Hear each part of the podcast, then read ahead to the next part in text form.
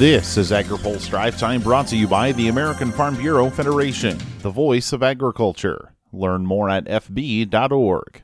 Good Tuesday afternoon. I'm Spencer Chase. The Biden administration is claiming victory in a trade dispute over Canadian dairy policy. The Office of the U.S. Trade Representative says a dispute resolution panel agreed with the U.S. that Canada had breached dairy quota pledges under the trade deal, something USTR Katherine Tai called a historic win. U.S. Dairy Export Council President and CEO Krysta Harden said while the victory is significant, it's the first step in a longer process that will also involve Canadian compliance. Bill Tomson has more in his story on agripulse.com. Biofuel supporters used a public hearing on the future of the renewable fuel standard to urge federal regulators to back down on plans to cut a previously set biofuel blending target. The Environmental Protection Agency held a public hearing today on its December multi year RFS figure announcement. Biofuel groups were happy to see the boost to 15 billion gallons for conventional biofuels in the 2022 renewable volume obligations, but also said they were concerned about the prospects of cutting the 2020 RVO, which has already been set. Growth Energy CEO Emily Skor says that could be a bad trend to start. It sets an extremely troubling precedent of revising finalized volumes for 2020 and backsetting volumes for 2021, rather than driving growth in renewable fuels.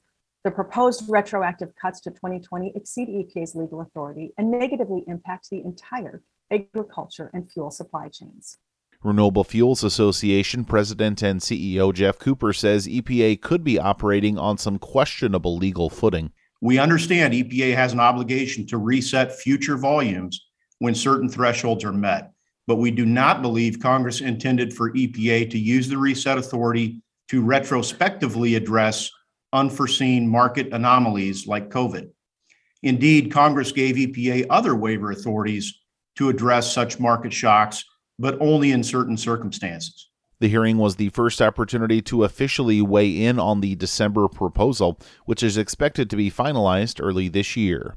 Tucked away in the Biden administration's actions yesterday to fund meat sector processing capacity expansion was a note of appreciation for the work to produce a bipartisan bill to reform price transparency concerns in the cattle industry. But the administration stopped short of endorsing the bill. Iowa Republican Chuck Grassley says he's been in touch with Ag Secretary Tom Vilsack on the issue. And he's talked more about making sure that it was technically operable, accomplishing what we want to accomplish can he, as Secretary of Agriculture, carry it out? We haven't had any uh, opposition from the administration on the substance of what we're trying to accomplish.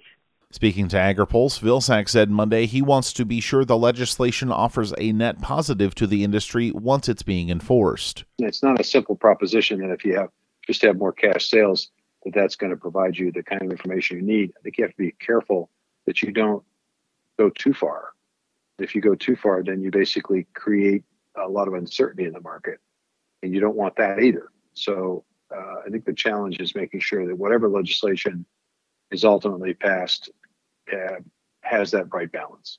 Grassley says if the bill gets the president's support, he's optimistic it could be passed through the reauthorization of mandatory price reporting, which could happen as early as this spring. Finally, today, farmers were a little more optimistic in December. That's the word of the latest Ag Economy Barometer, which went up in December on the heels of improved economic perceptions from producers. However, there was a split in the timeline for that optimism. Both the index of current and future expectations went up last month, but to a lesser degree for the future, as farmers flagged concerns about the cost and availability of key inputs. 39% of the producers in this month's survey said they expect to see farm input prices rise by 30% or more in 2022. That's an unprecedented increase in farm input prices. Ag Economy Barometer Director Jim Mintert. Now, here's a word from our sponsor. Today's AgriPulse Drive Time is brought to you by the American Farm Bureau Federation. Whether it's food for your family, cotton for your shirts, or biofuel for your car, America's farmers and ranchers provide it all and more. Support them by joining your local Farm Bureau. Learn more at fb.org/join. That's all for today's drive time. For more agriculture, trade, environment, and regulatory news, visit agripulse.com. Reporting in Washington, I'm Spencer Chase.